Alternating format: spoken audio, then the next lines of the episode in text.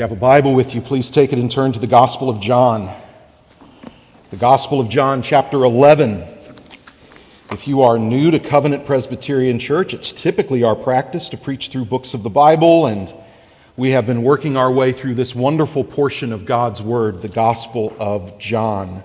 And I want to read for you this morning John chapter 11, verses 17 through 27. And if you're able, I would ask you to please stand as I read this portion of God's holy and inspired and unerring Word. Let's give it our full attention. John chapter 11, beginning in verse 17. Now, when Jesus came, he found that Lazarus had already been in the tomb for four days. Bethany was near Jerusalem, about two miles off, and many of the Jews had come to Martha and Mary to console them concerning their brother. So when Martha heard that Jesus was coming, she went and met him. But Mary remained seated in the house. Martha said to Jesus, Lord, if you had been here, my brother would not have died. But even now I know that whatever you ask from God, God will give you. Jesus said to her, Your brother will rise again. Martha said to him, I know that he will rise again in the resurrection on the last day. Jesus said to her, I am the resurrection and the life. Whoever believes in me, though he die, yet shall he live, and everyone who lives and believes in me shall never die. Do you believe this? She said to him, Yes, Lord, I believe that you are the Christ, the Son of God, who is coming into the world. This is God's word. Let's pray. And now, O Lord, we ask your blessing upon your word that we might hear it and receive it in faith, and that you might use it towards our becoming more like Christ, more trusting in you, more hopeful in you. And we pray this in Jesus' name. Amen. You may have a seat. On Friday, just a couple of days ago, I read the following from an article published in a journal from the UK called The Guardian. It's a fascinating article, and I selected just this small portion to bring to you today. It reads like this. Shortly after waking, Brian Johnson drinks a murky concoction involving, involving olive oil, cocoa flavanols, and something derived from algae. Breakfast will be a blend, a slurry of lentils, broccoli, and mushrooms, with lunch and dinner not much different. If your best friend suddenly started behaving like this, you'd worry he was developing an eating disorder. But men like Johnson, whose monastically disciplined routine went viral on Twitter this week, consider themselves biohackers, scientific pioneers pushing the boundaries of human life expectancy in what amounts to an attempt to hack death itself. He claims his experiment, from which he hopes to devise rules anyone can follow, allows him to resist aging so successfully that, quote, for every 365 days, I age 277 days. Whatever that means. Yet, contemplating his dessert of olive oil with pellets of dark chocolate floating glumly in it, you have to ask is it worth it? Indeed. You know, there's a reason why people throughout the ages, from primitive cultures to the most sophisticated of societies, have believed in, reached for, ached for life that is eternal, life that never ends. There's a reason for that. Because God has put it in our hearts to ache for it. There's a reason why humanity, after all of these years and after all of the supposed intellectual achievements of the Enlightenment, still longs for, hopes for life that is eternal. The reason is because God has caused us to hope for it. We have, every human being on the planet has a God haunted conscience, believer and unbeliever alike. God has put his law, Paul tells us in Romans chapter 2. He's put his law into our hearts in such a way that we long for him even when we don't know it, that we hope for what he would have us hope for even when we get it wrong. God has put eternity in the hearts of men, and we long for a world we do not have yet precisely because there is a world that we do not have yet. Chapter 11 of John's Gospel has much to teach us about life and death, about suffering and sovereignty, about faith and dismay, and about resurrection and life. Now, everyone in this entire chapter is mourning. Lazarus is dead and buried. That's the importance of the detail, by the way, in verse 17, that he's been in the tomb for four days. Now, there had arisen within Judaism a superstition that went something like this it was believed that after death, a person's soul, now again, this was a superstition, this did not come from Scripture.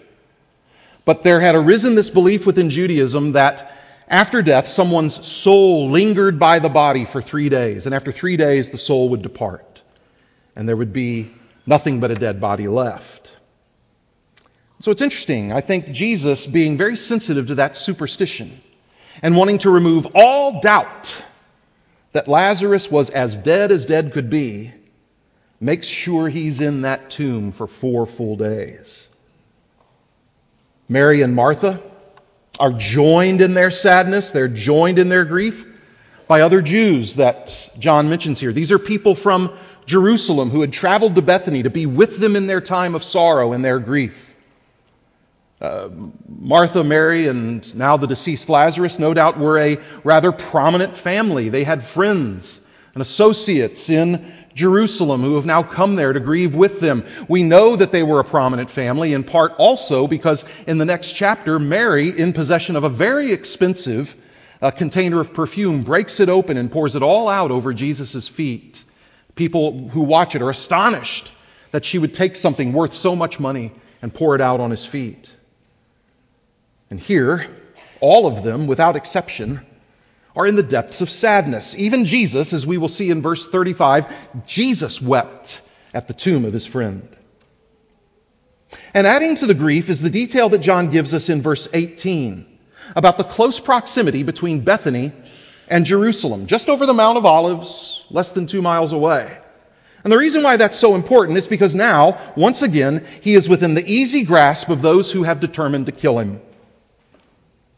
So, suffering and the inevitability of greater suffering soon to come hang like this dark cloud over the entire scene as Jesus strides into Bethany.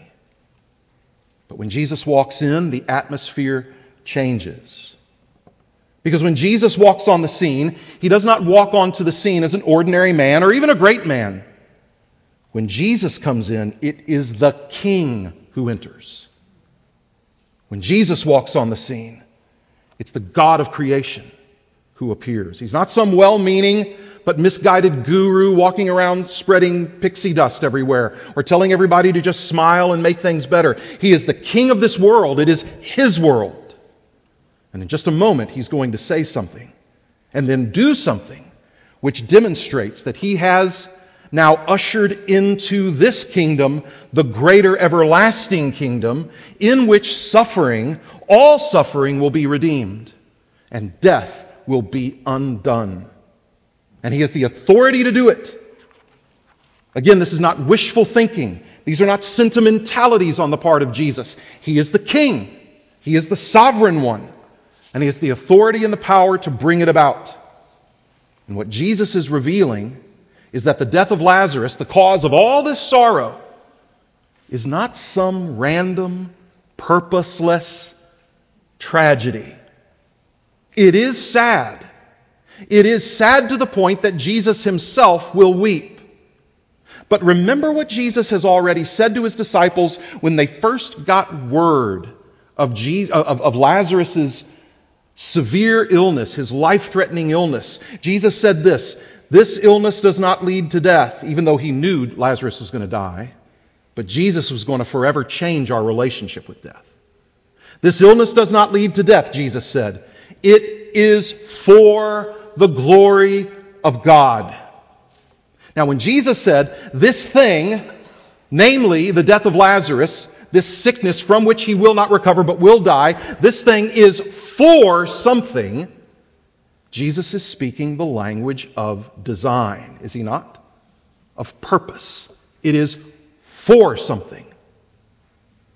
It is for the glory of God. If you want a very simple answer to the question, why? Well, why what? I mean, why anything? And I'm not being glib. Please hear me. I am not being glib. I'm being biblical here. If you want a simple but very true and ultimately satisfying answer to the question, why? There may be secondary answers, and there often are. But the great overarching ultimate answer to the question, why, is this for the glory of God. And for people who love Jesus, and for people whose hope is bound up in Him, the answer for the glory of God is an increasingly satisfying and precious answer to the question, why? The death of Lazarus is not some meaningless tragedy. This is God's world. Even if we're perplexed, God is not. And we can be sure that all of our sorrows and all of our sufferings are under the sway of God's good, satisfying, wise providence. And so let's state this very plainly.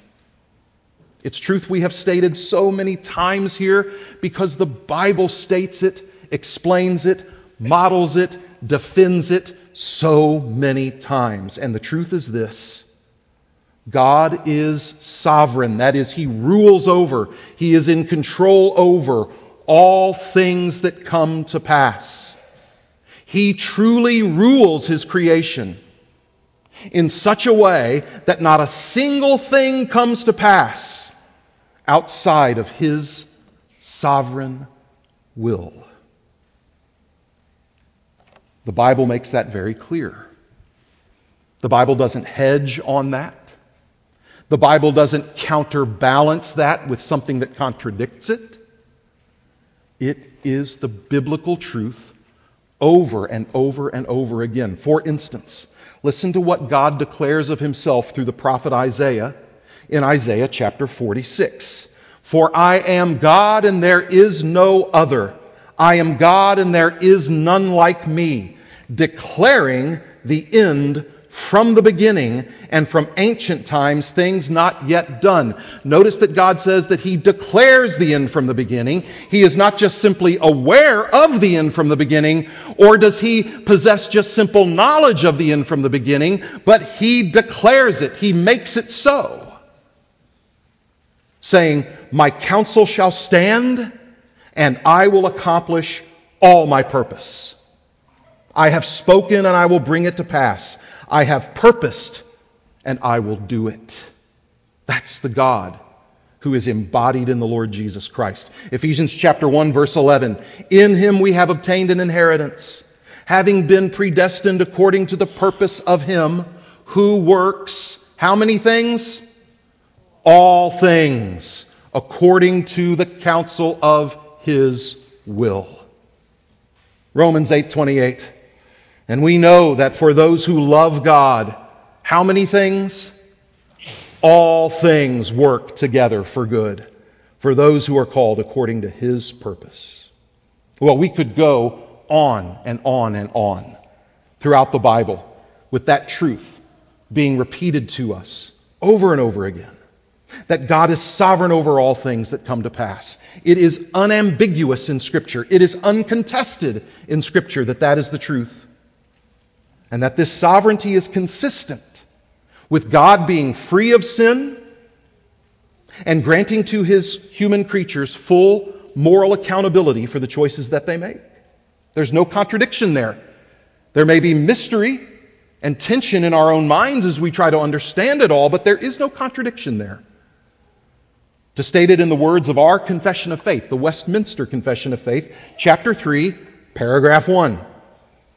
God, from all eternity, did by the most wise and holy counsel of his own will, freely and unchangeably ordain whatever comes to pass.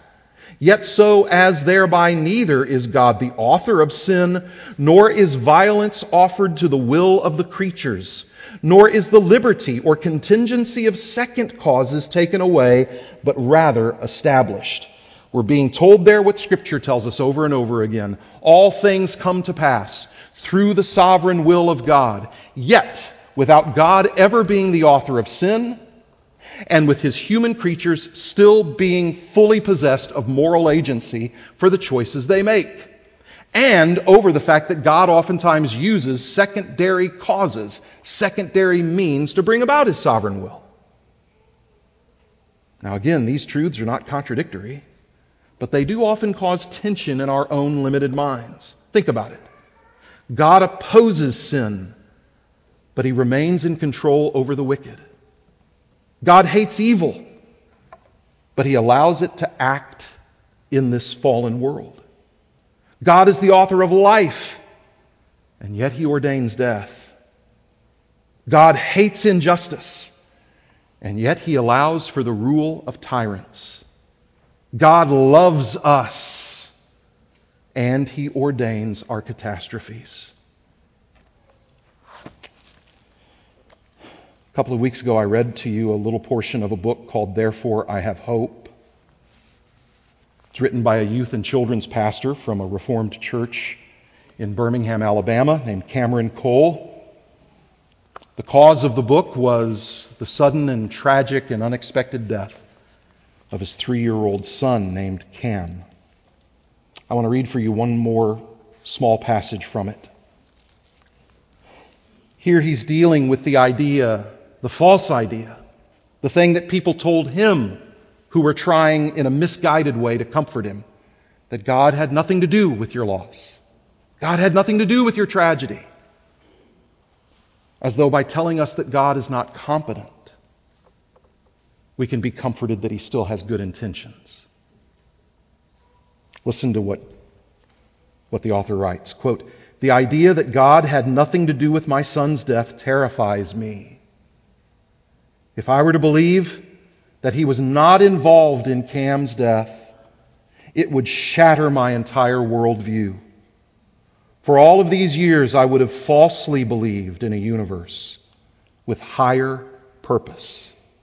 I would have falsely believed that God is holding all things together and moving all moments toward an appointed end where justice and redemption ultimately prevail. I would have falsely believed that all of life has meaning. But those beliefs would fall apart if God didn't have anything to do with Cam's death.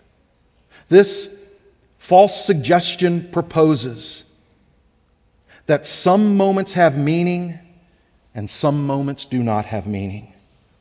If God had nothing to do with my son's death, then certain pockets of life, the really awful ones in particular, are given over to chaos because the God of the universe is removed from them. In the case of my worst, and in the case of yours, if God is not involved, then it has no purpose. Well, that is simply what the scriptures affirm to us in many different ways and in many different places.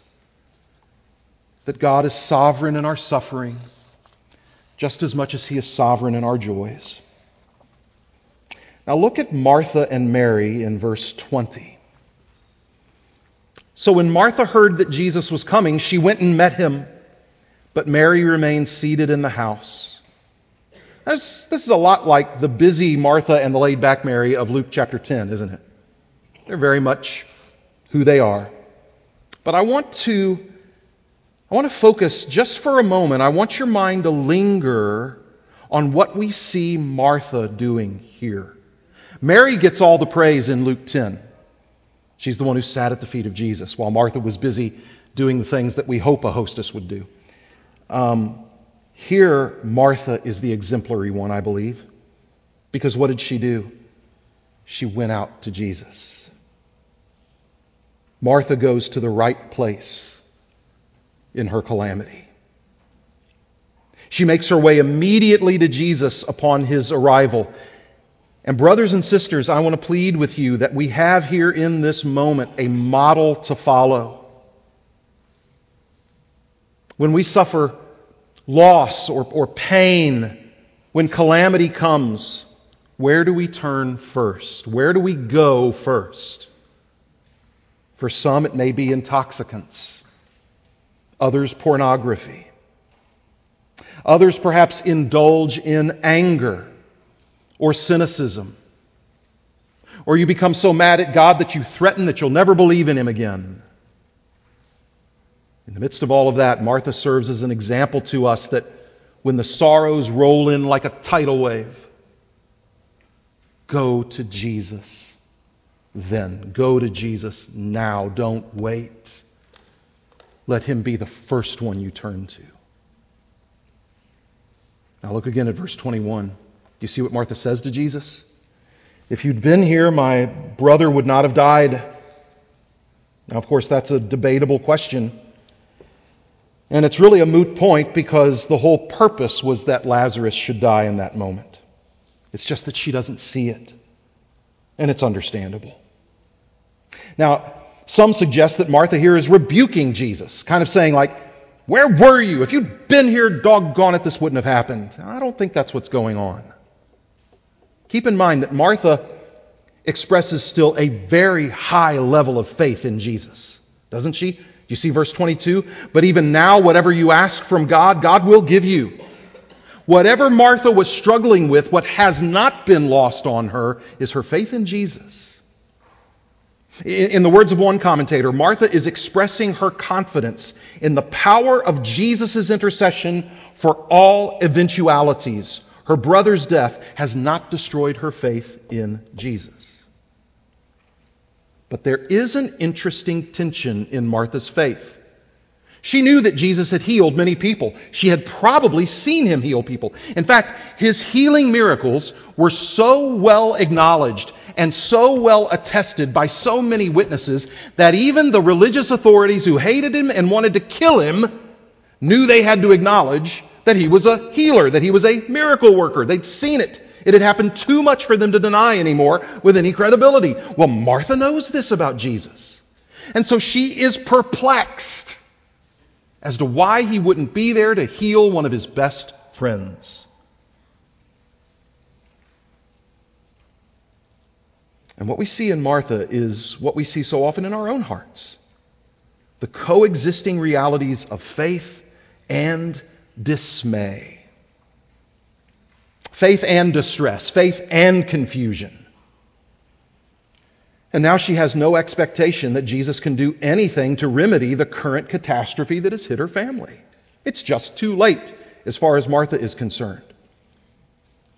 And this is not rebuke, this is dismay. Dismay can be most easily understood as distress. It's distress brought about by something painful or confusing. It's the result of some sort of tension where something doesn't add up, something doesn't make sense. Distress isn't the same thing as doubt, though it can turn into doubt. Doubt is not a virtue. In Scripture, we are called upon repeatedly to believe and not to doubt. But dismay is something very different from doubt. Dismay is the response of a genuine faith that is under fire. Dismay is the psalmist asking why it is that the wicked prosper and the righteous suffer. That's dismay. And the reason why he's crying out to the Lord for the answer is precisely because he believes in God. If he didn't believe in God, if his, if his faith were being shattered, he wouldn't bother to cry out to God. Dismay turns to God. Dismay cries out to God for answers precisely because what we believe is true about God, what we know is true about God, has seemed, at least in our perspective, to come into con- to, to collision and into conflict with what has happened. And so we say, Lord, why is this? Lord, I don't understand this. Lord, I know you're good, so how could this have happened? Doubt doesn't bother with that tension. It just disbelieves. So dismay can and often does exist in union with robust faith. Commenting on this very passage, J.C. Ryle wrote, What a strange mixture of grace and weakness is to be found in the hearts of true believers. So Jesus tells Martha to comfort her. He tells her, Your brother is going to be raised up. Now, Martha's not tracking with him. She still cannot conceive of a category where Jesus would raise up a dead man in her presence. She can't, she doesn't have a category for that. So Martha says to Jesus, verse 24, I know that he will rise again in the resurrection on the last day. Okay? Good theology there. An end time resurrection was already an established doctrine among the Jews. This was not a New Testament invention. An end time resurrection where God would raise up his people to life was already an established belief among observant, faithful Jews. David, for instance, many years before, fully anticipated a post resurrection reunion with his son who had died in infancy. Now, there was a body of Jewish religious leaders, the Sadducees, the theological liberals of their day, who denied a lot of the supernatural aspects of Judaism. And among the things they denied was this end time resurrection. But the Pharisees affirmed it. And Jesus affirms it as well. And the New Testament will go on to not only affirm that, but to unpack it to a greater degree and help us to understand it in its fullness.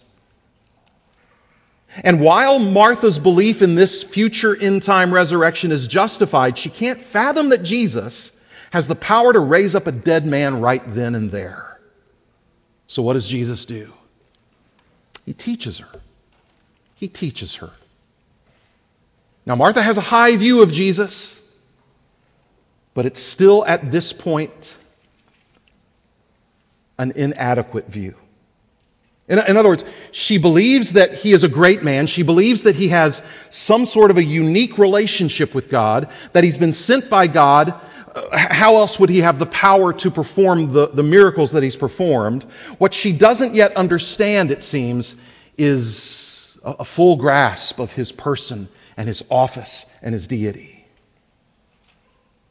And so Jesus now goes about setting her faith on a far more sure foundation. Do you see there verses 25 and 26? Again, Jesus teaches her. She's referring to a proper theological category. She makes reference to a proper doctrine, an end time, an end of the age resurrection where God will raise up all of his people to life. That's true. She's thinking about that doctrine. She's banking on that doctrine. But Jesus needs to let her know that he is more than she currently understands. And so he says, listen, Yes, that's true. In fact, Jesus and the apostles are going to teach us far more about that end time resurrection to come. What Jesus wants her to know is that resurrection in life has far more to do with Him right now than it does with a distant future. And so He says, What? I am the resurrection and the life. Martha, that's fine. I want you to look there, but you need to look here first. I am the resurrection and the life. Whoever believes in me, though he die, yet shall he live. And everyone who lives and believes in me shall never die. Do you believe this? He asks. Jesus does not merely enjoy special status with God. Notice that Jesus does not merely declare that he's able to grant resurrection and life, though that is true. But the power over death and the power to grant life belongs to Jesus to such a degree that he says, I am the resurrection and the life. This is Jesus' fifth of his seven I am statements. I am the bread of life. I am the light of the world. I am the good shepherd. I am the door of the sheep. I am the resurrection and the life. Remember when Jesus says that, when he says, I am, he is taking the very language that God gave to Moses to understand how to address him, to understand who he is. He takes that covenant name of God and he applies it to himself. No, Jesus is not just a special representative of God. Jesus is not just a prophet sent by God. Jesus is the holy, everlasting I am in human flesh. And he needs her to know that. She needs to know that. J.C. Ryle writes this. He tells her that he is not merely a human teacher of the resurrection, but the divine author of all resurrection, whether spiritual or physical, and he is the root and fountain of all life. Jesus is the high and holy I am who took upon himself a human nature in order to die in our place and be raised just as he will raise us up one day. Jesus is the first cause of life and the one who has purchased and guarantees our own resurrection. And watch this. By joining together resurrection and life, Jesus is making it clear that the life he gives has the quality of being eternal. He raises us up. He snatches us from death. He, he fundamentally changes our relationship with death making death ultimately powerless to keep us. He is the resurrection. He raises us up that way so that the life that He grants us is one of an eternal quality. As Paul affirms in 1 Corinthians 15, for this perishable body must put on the imperishable, and this mortal body must put on immortality. And you see then that very next clause once again whoever believes in me, Though he die, yet shall he live. Once again, we have Jesus here repeated that blessed calculus of the gospel that those who believe upon him will be saved unto eternal life. The great New Testament scholar Leon Morris writes this quote, The moment a man puts his trust in Jesus, he begins to experience that life of the age to come, which cannot be touched by death. Here, Jesus says plainly that there is no resurrection life, meaning there is no eternal life in the blessed presence of God. It is not there apart from faith in Him.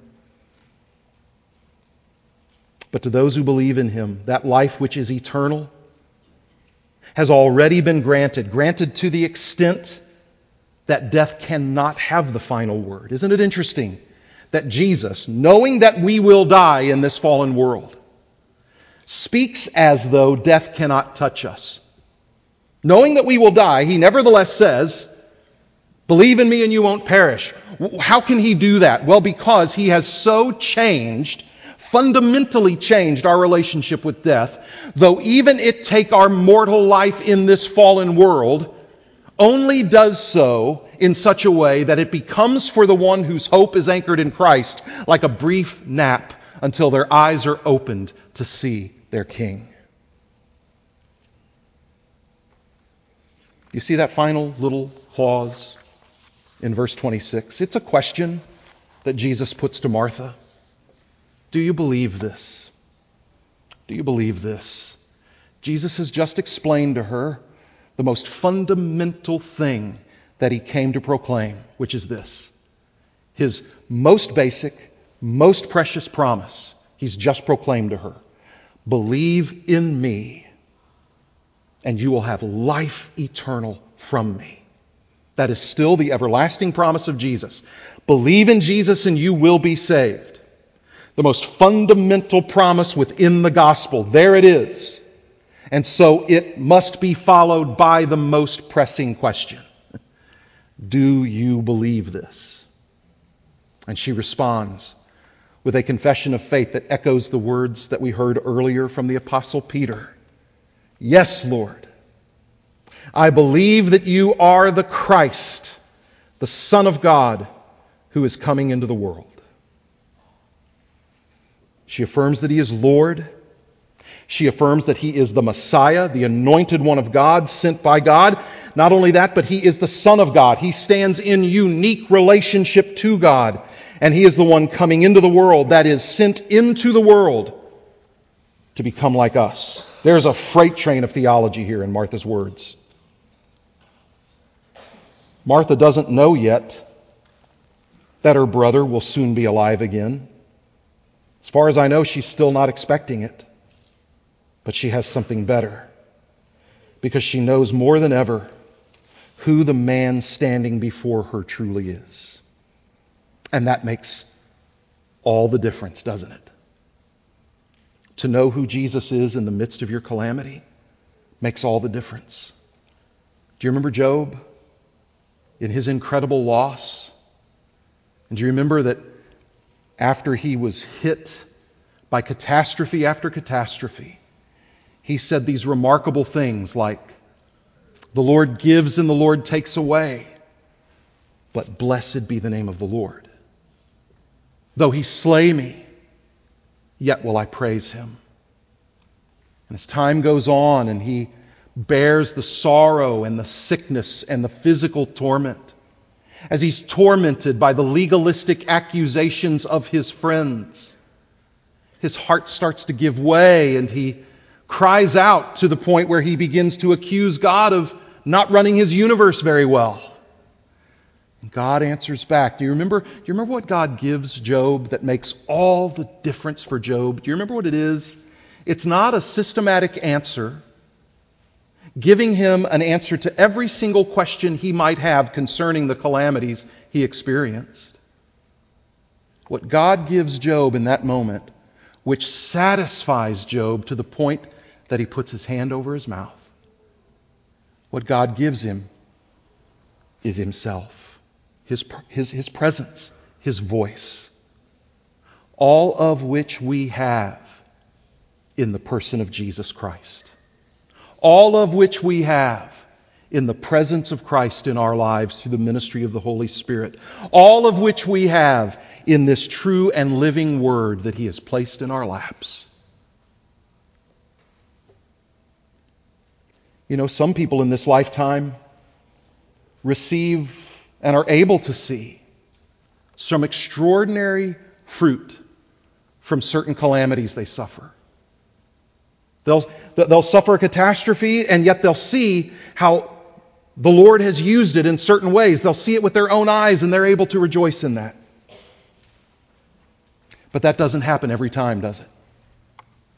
Some calamities rest there, some cat- catastrophes stay there. And the dismay gnaws at our hearts, and we wonder because we know that God is good. We know that God is so good, He didn't spare His own Son, but He gave Him up for us. And that seems inconsistent with the fact that he allowed this and through his sovereign authority brought this about. That seems to contradict. That seems to be in tension. That seems to be in conflict. And what we need in that moment is not a scientific explanation as to the exact reasons, a philosophically satisfying explanation, because a philosophically satisfying explanation won't actually be satisfying when it's your child who's been lost. What you need in that moment is Him, His presence, His glory, His goodness. And that's what He's given us. That's who He is to us in Christ. And so Jesus' question has to be pressed upon each and every one of us. Do you believe this? Do you believe what Jesus has said? Do you believe that He is the resurrection and the life? Do you believe that He will not only redeem your sorrows, that He will not only wipe away every tear that you have shed one day, do you also believe that He will raise you up incorruptible to live in His blessed presence? Do you believe that? People all over this world, in every conceivable culture, ache for something like that because they've been made to ache for it. Jesus answers.